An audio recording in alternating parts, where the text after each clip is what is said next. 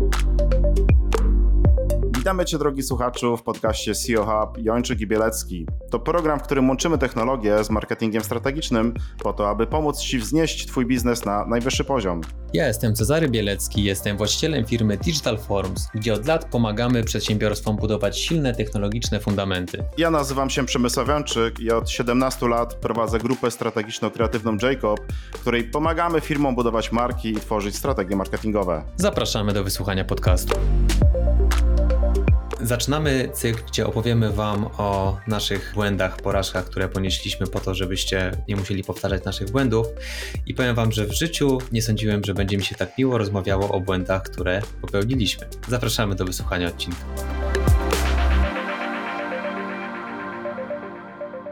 Cześć Przemciu. No, witam Cię, Czarku. Już kolejny odcinek, bardzo się cieszę, że znowu mam Tak, już piąty nagrywać. chyba mamy, tak? Tak jest, tak. Bardzo fajnie, bardzo przyjemnie to mm, idzie, natomiast y, od razu Wam powiem, jakbyście chcieli zacząć swój podcast. To jest niesamowite, ile to jest pracy i ja naprawdę jestem zaskoczony, natomiast jak już się to troszkę poustawia, to już zaczyna to iść i naprawdę sprawia przyjemność, bo po prostu się człowiek siada i rozmawia. No, zgadza się i powiem szczerze, że zaczynam dostrzegać w tym e, naprawdę frajdę, e, taką zabawę, bo na początku był duży stres, wiesz, bo człowiek był spięty, no bo tak, tak. mówmy się, no nie jesteśmy podcasterami, e, więc na początku się stresowałem, ale teraz traktuję to jako pewną formę takiej właśnie rozrywki. E, no i mam nadzieję, że w ten sposób nasi słuchacze no, po prostu zdobywają wiedzę, no chcemy się dzielić. Tak, bo wiecie co, to wyglądało w ten sposób, że mm, mieliśmy rozmowy z naszymi znajomymi biznesowymi, niebiznesowymi i tak, tak nas nakłaniali, chłopaki, fajnie opowiadacie, może byście nagrali jakiś podcast, poopowiadali trochę o tym ludziom. My tak zawsze wychodziliśmy z założenia, bo wiecie jak to jest, każdy z nas ma taki imposter syndrom, że nam się cały czas wydaje, że my nic nie wiemy, natomiast jak gadamy z przedsiębiorcami, którzy są bliżej początku tej drogi, to jednak faktycznie czuć, że jakąś, jakiś kawałek już jej się przeszło i można się e, fajnie podzielić z ludźmi. Potem e, feedback od Was już e, do nas trafia, też możemy się nad nim pochylić, też się uczymy, więc super jest taki feedback lub bardzo nam się to podoba. I teraz chcielibyśmy przejść do nowego tematu odcinka. Podczas nagrywania czterech poprzednich zauważyliśmy, że właściwie w każdym dorzucaliśmy coś od siebie, jak to wyglądało u nas, niezależnie o czym rozmawialiśmy. I to nas troszkę natchnęło, żeby opowiedzieć o tym, jakie my błędy popełniliśmy i w związku z tym, jakie widzimy błędy również u innych przedsiębiorców, po to, żebyście mogli się ich tak po prostu ustrzec. Ja od siebie tak dodam, że zawsze podchodzę do edukacji czy do rozmów na temat biznesu. Bardzo staram się zawsze merytorycznie, zawsze, no, jak wiesz, od lat y, siedzę w strategii, w marketingu, no po prostu edukuję się non-stop i pewne rzeczy dla mnie są oczywiste. No jest właśnie takie trochę ta, ta klątwa chyba wiedzy, tak, że no po prostu coś, co dla mnie jest oczywiste, okazuje się, że jednak e, mogę się tym podzielić. Nawet w tych wcześniejszych odcinkach dużo było takich tematów stricte, bym powiedział, około marketingowych, strategicznych. Natomiast zauważyłem, że dla przedsiębiorców bardzo cenne jest, cenne są po prostu um, doświadczenia, to znaczy doświadczenie innych przedsiębiorców, błędy, które popełnili, i e, wielokrotnie e, z różnymi przedsiębiorcami na ten temat rozmawiałem. No i okazało się, że ich to interesuje. Dlatego dzisiaj chciałem, abyśmy wspólnie się tym podzielili, bo za nami e, stoją ciekawe historie. Ja jako przedsiębiorca to działam już przedsiębiorczości, że tak powiem, to już ponad 20 lat. Za sobą mam dwa bankructwa i tak też patrzę, jak rozmawiam z przedsiębiorcami, to patrzę na nich poprzez pryzmat tego właśnie, czy mieli w swoim życiu bankructwo, czy nie mieli. I to widać po przedsiębiorcach podejście, jak już mieli za sobą jakieś bankructwo, jak działają. Zupełnie inaczej działają też przedsiębiorcy, którzy jeszcze nie byli w takim momencie. I teraz powiem tak a propos tego bankructwa. Jak już powiedziałem, ja bankrutowałem dwa razy, przy czym ten drugi raz to już tam tyle błędów popełniłem i tak głupich, że wręcz nie mogłem zbankrutować. To znaczy ja zbankrutowałem nie bankrutując. to były tak e, głupie błędy.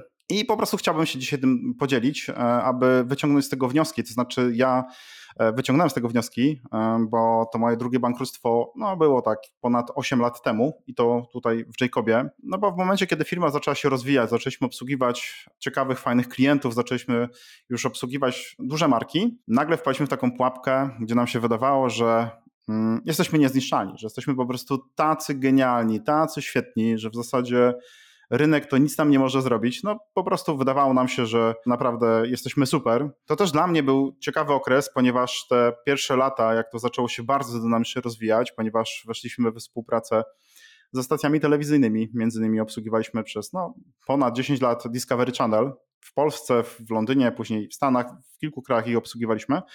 To był dla mnie czas, gdzie dochody mojej firmy rosły i to, i to w pewnym momencie wręcz bym powiedział wykładniczo. No i oczywiście sądziłem, że to jest stan, który będzie już na zawsze. Jestem tak świetny, tak genialny, że po prostu to się dzieje samo.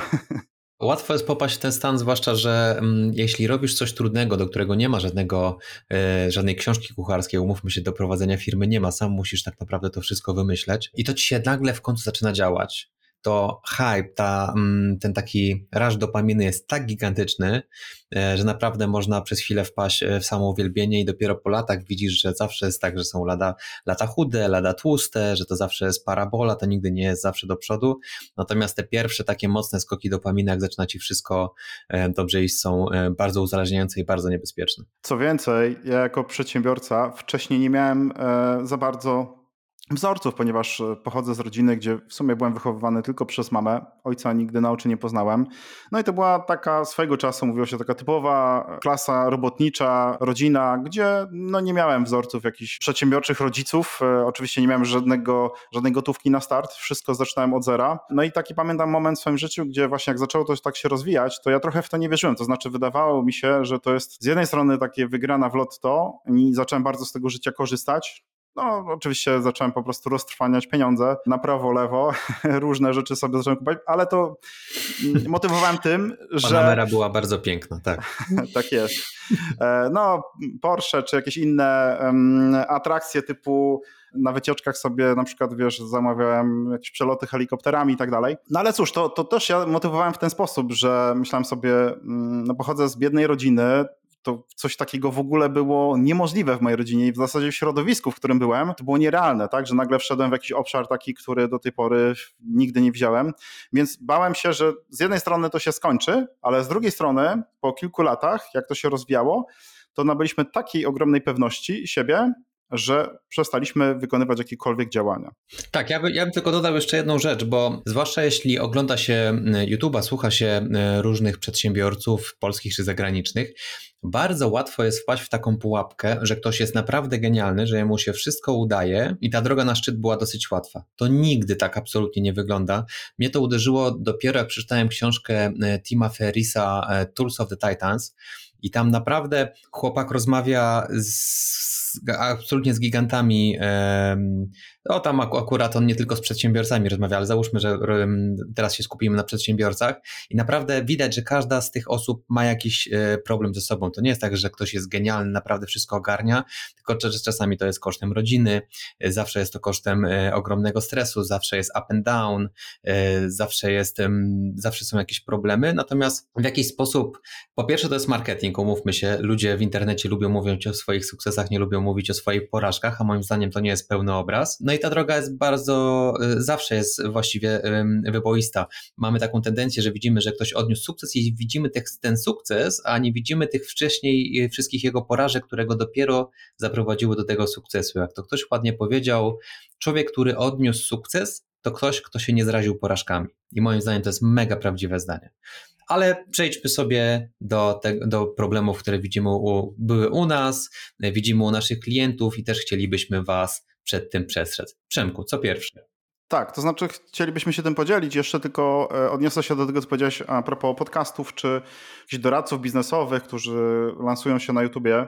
Problem jest taki, że no to jest powiedzmy wierzchołek góry lodowej, jakby to, gdzie ten, oni pokazują ten sukces i rzadko kiedy właśnie dzielą się tymi błędami biznesowymi.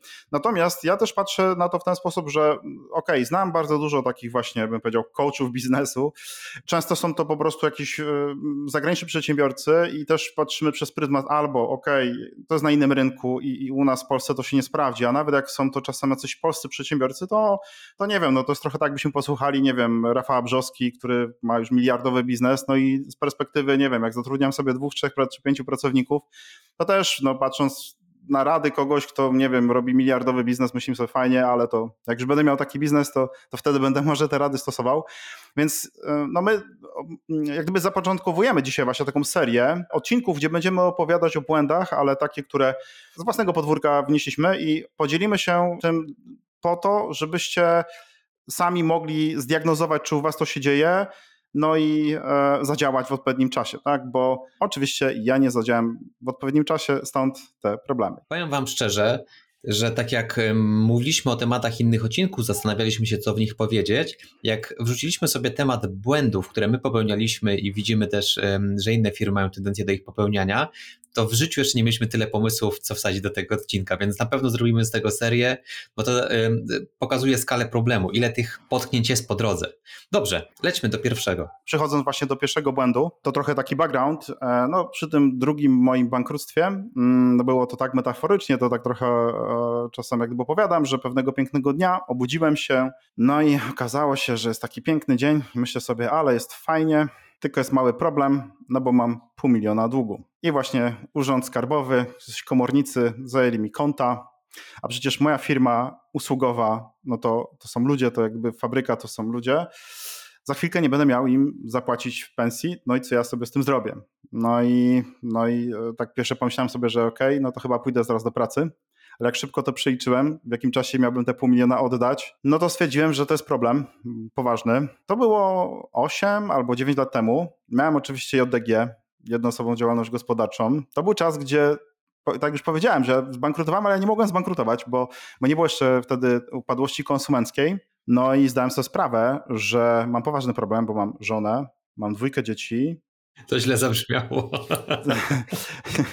E, no, znaczy, źle to brzmi to, że wiesz, jako przedsiębiorca doprowadziłem do sytuacji takiej, gdzie dopiero wtedy zdałem sobie sprawę, i to trzeba o tym wiedzieć, że prowadząc jednoosobową działalność gospodarczą, jak miałem te pół miliona długu, jakbym tego nie spłacił, to przeszłoby to na moje dzieci. Nie miałem żadnego ubezpieczenia, nic, no po prostu to był kompletny dramat. Ja wtedy sobie no, przewartościowałem życie, to znaczy zmieniło się nie trochę, nie dużo, ale zmieniło się wszystko. To znaczy ja musiałem zmienić wszystko, mental, podejście, działanie do, do, do pracy, do biznesu, do rodziny. No i dzisiaj z perspektywy czasu oczywiście, to wiesz, świetnie się czyta życie wstecz, czas wstecz, tak? E, no myślę sobie, no tak, no w sumie wszystko takie było bardzo logiczne, to co wtedy zrobiłem. Oczywiście w tamtym czasie absolutnie nie wiedziałem, czy dobrze postępuję, czy nie. Takim dobrym aspektem pozytywnym jest to, że dzisiaj jako przedsiębiorca absolutnie nie boję się działać. W sensie nie boję się w ogóle zbankrutować. Gdybym wiedział, że nie wiem, jutro, pojutrze bankrutuję, to wiem, że sobie bez problemu poradzę, bo wiem, jak wyjść już z tej sytuacji, już przez to przechodziłem. Oczywiście nie doprowadzam do, do, do czegoś takiego. Dzisiaj już kontroluję zdecydowanie inaczej niż, niż kiedyś. Tak, czyli pierwszy raz jest zawsze najtrudniejszy. Pierwszy błąd, ja go tak nazwałem, dywersyfikacja portfela klientów.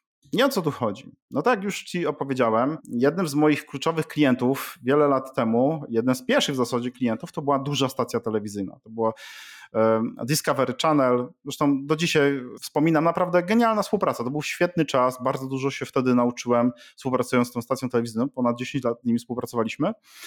No ale to był e, pierwszy taki kluczowy klient. No i w momencie, kiedy oni zaczęli coraz więcej zamawiać, a robiliśmy bardzo różne rzeczy. Od jakieś kreacje, nie wiem, tworzyliśmy im jakieś e, plakaty, tworzyliśmy im grafiki na, dla nowych programów, tworzyliśmy im jakieś serwisy internetowe. No, generalnie bardzo dużo takiej kreatywnej, digitalowej pracy było. E, I oni zaczęli zamawiać coraz więcej, coraz więcej. No więc jak coraz więcej zamawiali, to oczywiście ja rozbudowywałem zespół, no i było wszystko fajnie, pięknie, tak? I, I ten zespół wtedy bodajże rozwinął się, już nie pamiętam, do 20 osób, może 25 osób wtedy było na pokładzie. No i było super. Natomiast e, to było tak, że z tych naszych klientów, oczywiście mieliśmy różnych klientów, natomiast Discovery było takim klientem, który no nie skłamę, jak powiem, że generował 90% przychodów w firmie. Uczyłem się o tym na studiach. Widziałem o tym, że no, należy zdywersyfikować ten portfel klientów, żeby nie doprowadzić do takiej sytuacji, gdzie jeden klient może zagrozić firmie, jeśli odejdzie. Natomiast tutaj moja czujność była uśpiona przez to, że na początku się tym stresowałem, szukałem różnych klientów, ale wiesz, ta współpraca trwa rok, dwa, trzy, nie pamiętam w którym to chyba szóstym e, bodajże roku współpracy, jakimś siódmym, już nie pamiętam. Co się zmieniło? No zmieniło się to, że pewnego pięknego dnia okazało się, że ta sieć się też bardzo rozwija, kupują kolejne spółki, no i po prostu pewnego pięknego dnia zmienił się prezes tej stacji telewizyjnej. Zmienił się prezes i globalnie zaczęli wprowadzać pewne zmiany, które nie były warunkowane wewnętrznie, czyli to nie te osoby, jak gdyby z tej firmy tutaj w Polsce, tak, czy w Londynie, z którymi super współpracowaliśmy, mieliśmy super relacje, tylko to był czynnik taki trochę zewnętrzny. Odgórnie wprowadzono pewne zmiany. No i co się okazało? Na przestrzeni roku, no po prostu te 90% przychodów praktycznie nam odeszło. To jest ciekawe, bo jak pomyślimy sobie teraz, no to pomyślimy, no nie wiem, jaki głupek. No jak, jak człowiek mógł doprowadzić do takiej sytuacji, że ma klienta wręcz praktycznie jednego, z którego żyje. No po prostu totalny głupek. No i ja nie boję się o tym mówić, bo, bo, bo twierdzę, że nie jestem najbardziej inteligentną osobą na świecie. Zresztą jak patrzę z perspektywy swoich błędów, to, to naprawdę popełniłem ich strasznie dużo, tych biznesowych. No ale to jest trudno wytłumaczane, ponieważ obserwuję u naszych klientów, znaczy ci, co przychodzą do nas, bardzo często jest tak, że właśnie ten proces rozwoju małej firmy do ciut większej często jest właśnie taki, że oni łapią wiatr w żagle, bo nagle jest jakaś firma większa, która weszła, i zaczyna generować jakiś duży przychód. I to jest tak, że my się skupiamy. To jest trochę. W ostatnim odcinku rozmawialiśmy o tych procesach, procedurach. Nie miałem totalnie nic. Nic, no bo mhm. wiesz, był klient, coraz więcej zleceń, no to czym się zajmowaliśmy? No to po prostu trzeba realizować Bieżączką. coraz więcej. Mhm. Tak, bieżączka, no wiesz, a zatrudnienie kolejnej osoby, jeszcze kolejna, no bo trzeba obsługiwać tego klienta. I pamiętam, jak dzisiaj, do dzisiaj się śmiejemy, y, mój wspólnik Paweł, pamiętam jak dzisiaj mówiłem mu, Paweł, słuchaj, wiesz, firmówkę byśmy chyba musieli nową zrobić, wiesz, no bo może trzeba byłoby skupić się na tym, żeby, wiesz, pozyskać jakichś klientów, nie? A Paweł mówi, dobra, Przemek, wiesz co, no, no, no nie mam czasu, no zobacz, co tu się dzieje, no po prostu tyle mamy zle, no nie wyrabiamy się, dobra, no zrobimy to kiedyś indziej, nie? Jak dzisiaj na to, wiesz, popatrzę, pomyślę o tym, to to naprawdę myślę sobie, że no, jak człowiek mógł być tak głupi? A moim zdaniem nie jest to, tak powiem ci, ciężko wytłumaczyć. Mm, to jest moim zdaniem, jak sobie patrzę na to z perspektywy czasu, to jest suma paru składników. Po pierwsze, zakładam, że pierwszy klient nie był wynikiem zbudowanego, przećwiczonego procesu sprzedaży, tylko był troszkę fartem. Więc y, pierwszy klient duży zdarza się, natomiast żeby złapać dużego, drugiego dużego, no musiałbyś mieć albo dużo szczęścia, jeśli nie masz zbudowanych procesów, albo właściwie nic innego. No to jest właściwie kwestia szczęścia wtedy. Y, więc faktycznie ciężko jest dywersyfikować. Po drugie, umówmy się, łatwo jest zostać w tej strefie komfortu, i nie próbować wyjść, próbować nowych rzeczy, walczyć w miejscu, gdzie wyniki nie są właściwie do końca znane. Więc moim zdaniem nie jest to tak ciężko zrozumieć i myślę, że wielu przedsiębiorców e, miało podobny problem. Powiem z mojej perspektywy, bo my też przez długi czas y, mamy dalej y, jednego klienta, który robi u nas sporą część przychodu. Już na szczęście to w miarę zdywersyfiko zdywersyfikowaliśmy, ale jeszcze całkiem spory procent mamy na tym kliencie. Ja przez długi czas uważałem, że zwłaszcza przy takim profilu działalności firmy, jaki ja mam, czyli to są usługi dosyć drogie, wysokomarżowe, no bo to jest IT, więc to nigdy tanie nie jest, y, umówmy się. Takim słodkim punktem, takim sweet spotem jest jakieś 20-30 osób, y, bo ktoś kiedyś ładnie powiedział, że jak masz 50 osób, to masz 50 problemów. Białko jest zawsze najtrudniejsze i tam jak przeskakujesz z 20-30 osób, to już musisz mieć y, ten management średniego szczebla, który musi zarządzać, już nie masz takiego bezpośredniego kontaktu, już ciężko jest aż tak to dojrzeć, więc to jest taki fajny punkt.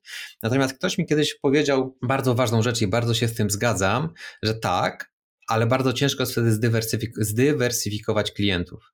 Więc niestety to jest mocny argument na, za tym, żeby jednak, e, żeby jednak rosnąć. Ale jak to u Ciebie dalej wyglądało? Jeśli chodzi o dywersyfikację portfela klientów, no to nie wiem, trzy bądź może cztery lata temu udało się doprowadzić do sytuacji takiej, gdzie rzeczywiście już miałem tak, taki przekrój klientów, gdzie mm, nie miało to istotnego, znaczy odejście jednego z nich nie miałoby jakiegoś istotnego wpływu na, na cash flow firmy, na działanie firmy. I dało mi to duży taki e, oddech, e, złapanie oddechu, poczucie bezpieczeństwa. No właśnie sytuacja taka, gdzie Dzisiaj dokładnie tak mamy, tak, że jak analizujemy naszych klientów, to jakie są przychody, e, jakie usługi dla nich realizujemy. Nie ma dzisiaj klienta, który, nie wiem, odszedłby, nie wiem, czy nawet dwóch, trzech jutro odchodzi i nagle firma mi się wywraca. Dlatego też mm, zrozumienie tego spowodowało, że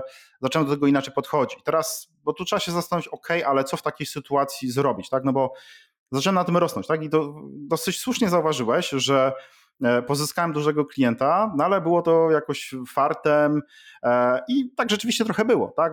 gdzie w pewnym momencie pojawiłem się w odpowiednim miejscu i, i, i po prostu ta firma nawiązała z nami współpracę. Natomiast to jest niepowtarzalne. W sensie ten proces nie był dalej powtarzalny. Nie byłem w stanie pozyskać kolejnego takiego dużego klienta, no bo to, to nie był żaden proces. To nie był żaden proces. I długo mi zajęło zrozumienie właśnie, że no, no nie mam w ogóle przewidywalnego procesu sprzedaży. W ogóle dzisiaj będziemy o tym też mówić mhm. E, jeszcze w dalszej części, ale to był jeden z elementów, tak? Brak przewidywalnej sprzedaży. Nie wiedziałem, jak dotrzeć do, do tych klientów. Co więcej, tu był jeszcze taki trochę paradoks, bo jak weszliśmy w tą stację telewizyjną, to e, no wiesz, przez te lata nasza firma bazowała tylko na rekomendacjach. Po prostu te firmy rekomendowały Dokładnie nas dalej. Dokładnie tak jak u mnie, tak. Mhm. I, i, I wiesz, ja byłem z jednej strony mega zadowolony, no bo myślę sobie, kurde, no biznes naprawdę fajnie działa, skoro, wiesz, tak są mega zadowoleni, że po prostu sami nas rekomendowali. To nawet było tak, że ja nie prosiłem o tę rekomendację, oni sami nas rekomendowali.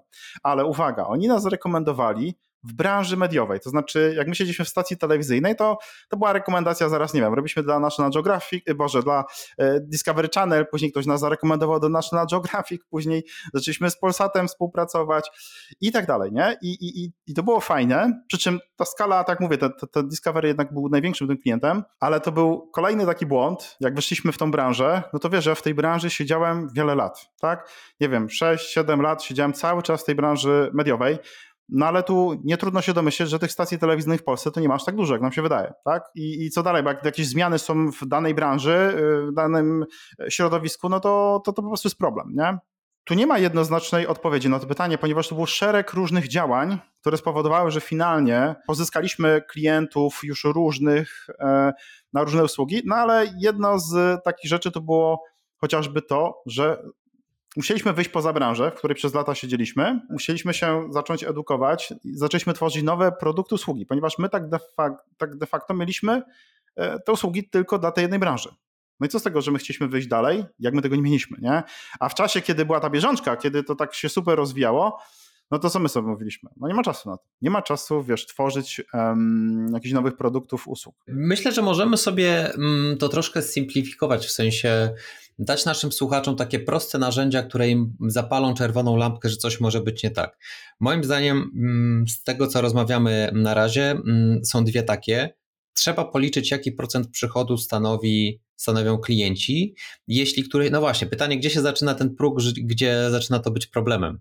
Bo niektórzy powiedzą, przy 30, jeśli robi więcej niż 30%, drudzy, że y, jeśli ponad 50%, to generalnie teoretycznie oczywiście wystarczy rozłożyć to jak najlepiej. Wiesz, też pytanie, ile masz y, tych klientów, jest co innego jak masz trzech klientów, a co innego jak masz ich 30. Y, to ja ci powiem, do, dosyć prosto to można policzyć, no bo zobacz, najbardziej niebezpieczna jest sytuacja taka, no masz co miesiąc jakieś koszty, masz jakieś stałe koszty, które musisz ponosić.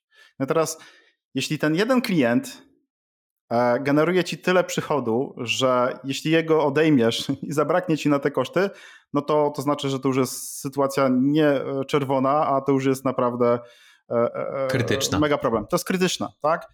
Bardzo fajny, bardzo fajny sposób, faktycznie. Oczywiście wymaga to bardzo ładnie policzonych e, finansów. E, ile mamy z danego klienta, jaki procent to jest, ile mamy dokładnie kosztów i to takich nie tylko pensji, ale wszyscy całego softu, e, całego marketingu. To oczywiście trzeba mieć super dane zrobione, natomiast faktycznie warto, to jest faktycznie dobry, dobry pomysł. Mhm. Na początku nie potrzebujesz jakichś zaawansowanych analiz. Wystarczy tak naprawdę, wiesz, w Excelu rozpisać sobie, nie poprosić od księgowej dane i no wiesz, jeśli tych klientów masz, nie wiem, strzelam 10, czy tam nawet będziesz miał 50, to naprawdę bez jakiegoś problemu ogarniesz to w Excelu i pokaże ci ten Excel, który klient bądź którzy klienci, ile procent stanowią całego portfela przychodu w twojej firmie. E, I tak powiedziałem, tak? Wystarczy wtedy zadać sobie pytanie, czy jeśli bym odpiął dzisiaj tych dwóch klientów, to co się wydarzy w mojej firmie? Czyli od jutra ich nie ma, ta firma działa, mam problem jakiś finansowy i tu nagle się okaże, że wiele różnych rzeczy, no bo nagle się okaże, że hmm, no faktycznie, może będę miał problem, ale z drugiej strony sobie myślę, no dobra, ale mam problem, ale to jeszcze problem, że wynika stąd, że nie mam na przykład poduszki finansowej, no bo jak nie mam poduszki finansowej, pojawia się problem, to jak sobie z nim poradzę? To jest wiele takich rzeczy, które będziemy jeszcze omawiać, to są wszystko kolejne błędy. Ja często jak rozmawiam z przedsiębiorcami, śmieję się, że mam wrażenie, że jak oni pytają mnie o jakieś problemy, to chyba wszystkie, wszystkie błędy popełniłem, chyba biznesowe, jakie się dało. Kosztowało mnie to naprawdę wiele, e, wiesz, nerw, zdrowia, e, no ale nie da się inaczej, przynajmniej ja nie byłem w stanie inaczej się nauczyć, musiałem te błędy popełnić. Nie, roma, romansów pracy nie miałeś, to jeszcze wiesz, to jeszcze w porządku. Powiem ci, że jeszcze się zastanawiam, jakie są takie czerwone flagi, które od razu nasi słuchacze mogliby mm, u siebie tak zastanowić się, czy one są. Y, I chciałem tutaj powiedzieć, że jeśli nie mamy zbudowanego procesu marketingu i sprzedaży, tylko jak zdefiniować, kiedy ma się go zbudowanego? To jest dobre pytanie. No właśnie, zobacz, taka naturalna droga bardzo często rozwoju firm jest taka, gdzie Zaczynałem od kontaktów, od znajomych, od, od y, różnego rodzaju gdzieś tam rekomendacji. No i właśnie, to jest tak, że gdzieś tam y, udaje nam się pozyskać jakiegoś klienta, który staje się takim dla nas kluczowym i łapiemy ten wiatr w żagle. I teraz to jest dosyć naturalne, że to się tak na początku zaczyna dziać. Rzadko kogo stać na początek, wiesz, żeby uruchamiać kampanie marketingowe, e, czy tam lead generation, żeby mieć wszystko, tak? No mówmy się, zaczynamy biznes, więc y, tutaj musimy być bardzo kreatywni. Tu musimy no, działać tak, jak mamy zasoby, a tymi zasobami na początku jesteśmy tylko my, tak? Jak, jako ludzie, bądź może na start ktoś zatrudnia jedną, dwie osoby, w zależności co tam jakby prowadzi. W momencie, kiedy firma nam się rozwija, i teraz tak, pierwsza czerwona lampka to powinna się pojawić w momencie, kiedy wtedy, kiedy jest super dobrze. To znaczy, jeśli firma zaczyna się rozwijać i mówisz, o wow, ale teraz to mi kasy generuje, to to powinien być od razu red alert. W sensie od razu powinniśmy się zatrzymać na chwilę. Z czego to wynika? Co to się dzieje, że to taki mamy teraz dynamiczny yy, skok? Bo tutaj jest wiele niebezpieczeństw, przez które przechodziłem, a mianowicie no jest taki skok, więc myślimy, wow, jest super, to teraz zatrudnimy ludzi, albo nie wiem, zwiększmy produkcję, albo coś tam, po czym nagle się okazuje, że to, to, to, wiesz, to jest sinusoida, to jest tak w życiu, to tak ten nasz taki e, słynny jaszcząb mówi, tak? Jak coś idzie w górę, to później będzie szło w dół, będzie spadać. No jak spada, to później idzie w górę. Więc to jest dokładnie tak jest. Jeśli nie mamy jakiejś takiej dokładnie przewidywalnej sprzedaży, jeśli nie mamy działu marketingu, nie mamy handlowców, którzy generują nam stały, przewidywalny przychód poprzez sprzedaż naszych usług i mamy pik, to jest czerwona lampka, to znaczy to jest moment w sensie takim, żebyśmy na chwilę się zatrzymali, zastanowili, z czego to wynika i teraz to jest świetny moment na reinwestowanie tych pieniędzy właśnie w działania, które inaczej pozwolą nam się rozwijać, które pozwolą nam budować tą przewidywalność. Nie? Także tak, czerwona... i pamiętajmy, pamiętajmy, że to naprawdę, tylko łatwo to powiedzieć, ale weź się powstrzymaj. To nie jest moment, kiedy kupujemy samochód. to, jest, to, tak, jest, to jest ciężkie. Świętujmy, zróbmy sobie małą nagrodę, ale nie kupujmy czegoś, co naprawdę będzie dużym obciążeniem.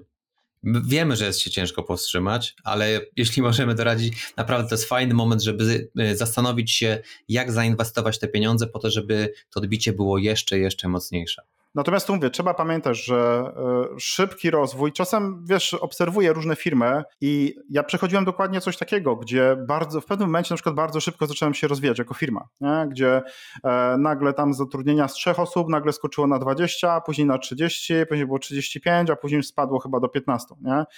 E, no bo wiesz, w momencie, kiedy te zlecenia były, było fajnie, super, no to ja zatrudniałem ludzi, nie zastanawiając się, w jaki sposób mogę podtrzymać dalej te zlecenia. No i w momencie, kiedy te zlecenia zaczęły już tak wpadać, to tu się zaczyna problem, no bo, no bo tych ludzi nie chciałem zwolnić, więc myślałem na różne sposoby, co tu zrobić, utrzymywałem ich, a firma generowała stratę. Tak, domyślam się, że są pewne modele biznesowe, które z założenia mogą działać w ten sposób, że pojawia się mega duże zlecenie, zatrudniamy ludzi, realizujemy to zlecenie, a jak się zaczyna posłucha, to ludzi zwalniamy. No, nie jest bliski mi to model biznesowy, ale teoretycznie, faktycznie tego typu e, mogą istnieć. Natomiast jeśli macie taką standardową, standardową firmę, gdzie chcemy, żeby ona cały czas rosła, to dokładnie tak jak e, Przemek powiedział. Czego jeszcze możemy się wystrzegać? Dywersyfikacja portfela klientów jest no, taką kluczową strategią zarządzania ryzykiem dla każdego przedsiębiorcy. Tak? I tutaj mm, jakby powiem o takich kilku krokach, które można podjąć, aby no, zwiększyć dywersyfikację e, klientów i zmniejszyć tą zależność właśnie od tych kilku kluczowych klientów. Pierwszy taki element to jest na pewno segmentacja klientów, tak? czyli tutaj co możemy zrobić? Tak? Podział właśnie klientów na segmenty według różnych cech, czyli takich jak wielkość, branża, lokalizacja, potrzeby, może to pomóc zrozumieć właśnie, gdzie skupiają się kluczowe ryzyka. Tak? Jeśli ich sobie posegmentujemy na duże firmy, małe firmy, e, na to, co oni zamawiają i tak dalej, to, to będzie nam łatwiej dostrzec, bo e, wiesz, jak masz pięciu klientów, to, to może to widzisz to od razu. Natomiast jak jest firma, gdzie ma tych klientów więcej i jakby jest to bardziej rozproszone, nie od razu tak łatwo jest to wychwycić, że tych dwóch, trzech klientów jakby może mieć wpływ na, na działanie firmy. Kolejna rzecz to, to się nazywa mm, takie monitorowanie ryzyka koncentracji. To jest pewnego rodzaju takie właśnie bym powiedział, narzędzie analityczne, dzięki któremu jak gdyby to, to, to ryzyko koncentracji możemy monitorować. Czyli przedsiębiorcy powinni regularnie jak gdyby analizować czy monitorować e, swoje narażenie na ryzyko koncentracji, czyli na przykład analizując, jaki procent ich dochodów pochodzi od ich największych klientów. To jest to, o czym rozmawialiśmy. Czyli na początek to jest zwykły Excel. Nie? Mhm. Później oczywiście wraz z rozwojem firmy, bo, bo, bo to nie jest tylko tak, że to ma, małe firmy mają ten problem, to duże firmy też mają problem, znaczy mogą mieć, jeśli nie będą robić tych analiz, tak? Po to są już takie bardziej zaawansowane analizy. Ja może dodam jedną rzecz, bo mhm. E, mi to bardzo pomogło, bo bardzo łatwo jest zrobić tak, że wysłuchamy sobie podcast, usłyszymy, że trzeba sobie zrobić to, tą dywersyfikację, podzielić sobie, policzyć w Excelu i tak dalej. Zrobimy to raz i potem o tym zapomnimy. To, co ja chciałbym doradzić, co mi bardzo pomogło, to po prostu założyć sobie powtarzalny task, czy w kalendarzu co miesiąc, czy w Todoistie, w dowolnym tam task managerze, którego e, używacie, żeby poświęcić te 10 minut, żeby sobie zajrzeć do tego Excela, uzupełnić dane i zastanowić się ewentualnie, co z tym dalej zrobić. Bo jeśli tego nie zarezerwujemy sobie takiego zadania czy e, bloku czasu, to prawdopodobnie to nam zginie, nigdy więcej tam nie zajrzymy, a ten proces musi być powtarzalny. Lećmy dalej. A, zgadzam się z tym. Co więcej, na początku swojej drogi biznesowej nie mamy czasu, tak? No, nie, będziemy, nie będziemy o tym pamiętać, nie będziemy mieli czasu, więc y, takie y, regularne przypomnienia przez różne systemy, no, bardzo nam pomogą. Kolejny element, no to na przykład równomierna dystrybucja sprzedaży, czyli jak to jest możliwe tylko, próbujemy utrzymać y, równowagę między klientami, tak aby żaden z nich nie stanowił zbyt dużej części twojej sprzedaży, tak? Y, to jest zwłaszcza do firm, które nie wiem, produkują coś, tak? Sprawdzamy, bo, bo, bo, bardzo często, zwłaszcza w firmach produkcyjnych, jest też tak, że rozwijają się i rosną, ale tylko w taki sposób, że przykładowo, wyobraź sobie, duży producent zlewozmywaków. I teraz mają ogromne fabryki, produkują to zlewozmywaki, natomiast w tej firmy w ogóle nie znasz, ponieważ oni produkują to pod nazwami dla innych firm. White dużych, który zna. -hmm. Tak, jest to white label.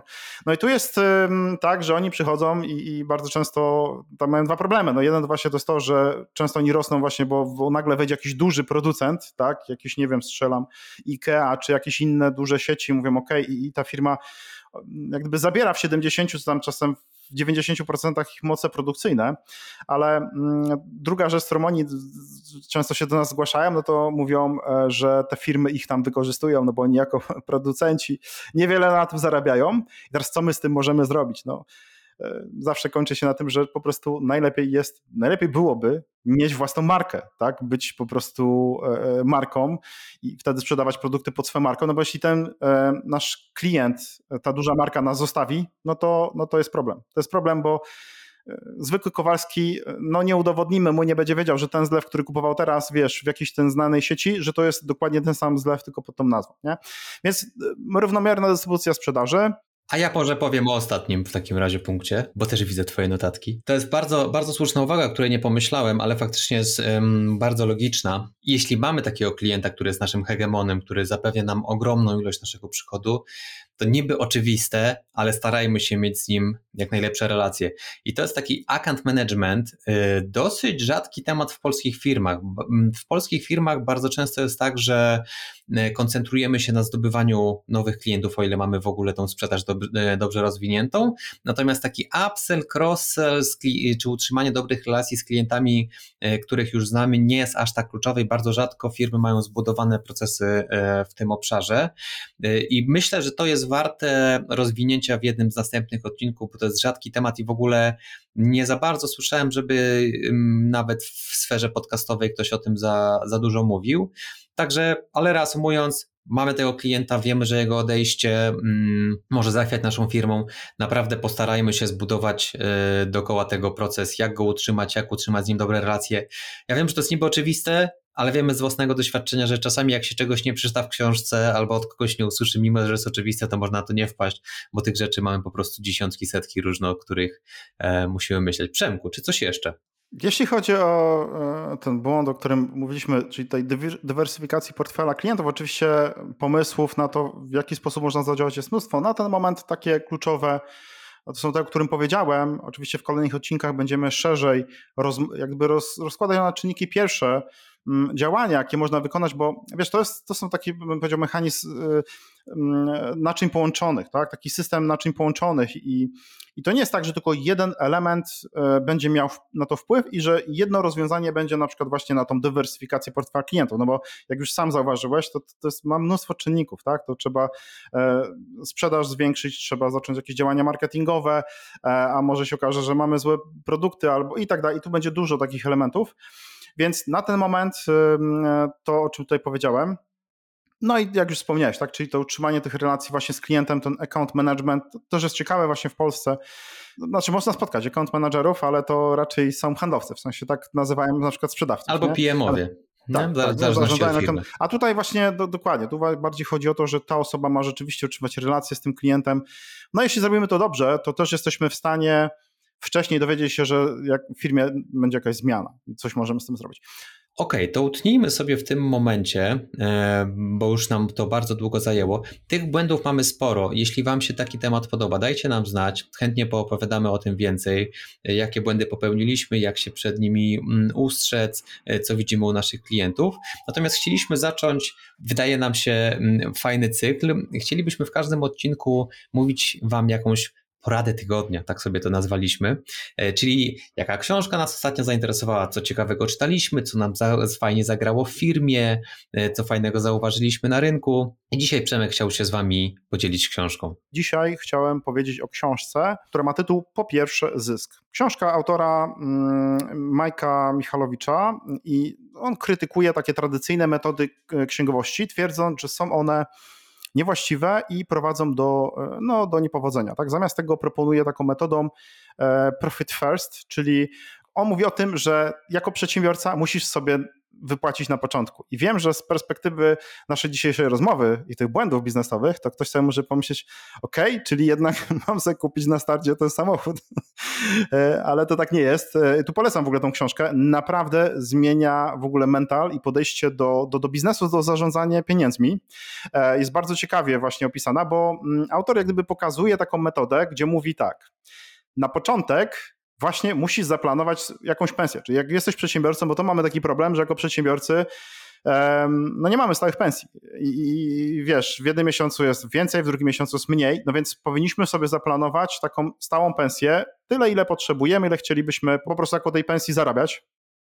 I to polega na tym, że właśnie, no nie będę zdradzał jakby całości szczegółów tej książki, ale między innymi na tym, że właśnie musisz tak sobie zarządzać finansami, że przychodzi miesiąc, tam jest, masz w ogóle pięć kont. On proponuje, ja w pewnym momencie za, za, no naprawdę założyłem pięć różnych kont, które tam osobno nazywałem i w momencie, kiedy przelewy wchodziły, na różne konta odkładałem środki, e, no i tam było dokładnie e, zysk e, dla siebie. Dlaczego? Dlatego, że w momencie, kiedy ty sobie wypłacisz te pieniądze, tak, tą zrobisz tą pensję, to nagle tutaj zobaczysz prawdę. Czy ty masz na podatki, czy ty może, nie wiem, na jakieś koszty potrzebujesz i tak dalej. I tutaj e, oczywiście e, odpowiednio tym zarządzasz tymi finansami, tak, i w sytuacji takiej, gdyby się okazało, że nie wiem, e, nie masz tych środków, no to możesz je gdzieś tam przesunąć. Natomiast w ogóle zmienia jakby mentalność e, przedsiębiorcy, podejście do zarządzania finansami w firmie i wtedy dopiero zdajemy sobie sprawę, ok, no to faktycznie na coś mnie w tym momencie nie stać bo jeśli sobie wypłacę, to zabraknie mi tutaj, czyli muszę coś zrobić, żeby jednak, e, e, nie wiem, ten cash flow był lepszy. Mhm. E, no jest tu dużo takich rzeczy. Także naprawdę książka jest genialna. Książka jest genialna, polecam ją każdemu, kto um, jako przedsiębiorca, ale nawet jak to, to wiesz, to, to w życiu prywatnym można też tak tą zasadę stosować. Bardzo fajnie. Powiem Ci, że ja tak na szybkości sprawdziłem sobie, jak o niej mówiłeś.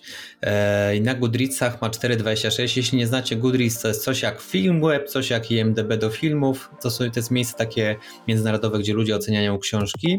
4,26 e, ma na 5, e, więc jest faktycznie bardzo dobra, bardzo mało książek ma tak wysoką średnią, więc również z przyjemnością przeczytam. Co też moglibyśmy kiedyś opowiedzieć w sumie najciekawsze, albo najciekawsze książki, o których mówiliśmy, czytaliśmy, e, które czytaliśmy, przepraszam, mm, albo najciekawsze w ogóle książki o finansach. Też troszkę ich było. E, ale co, Przemku, bardzo dziękuję za odcinek. Bardzo miło mi się rozmawiało jak zawsze. Wzajemnie. Dzięki serdeczne i do usłyszenia.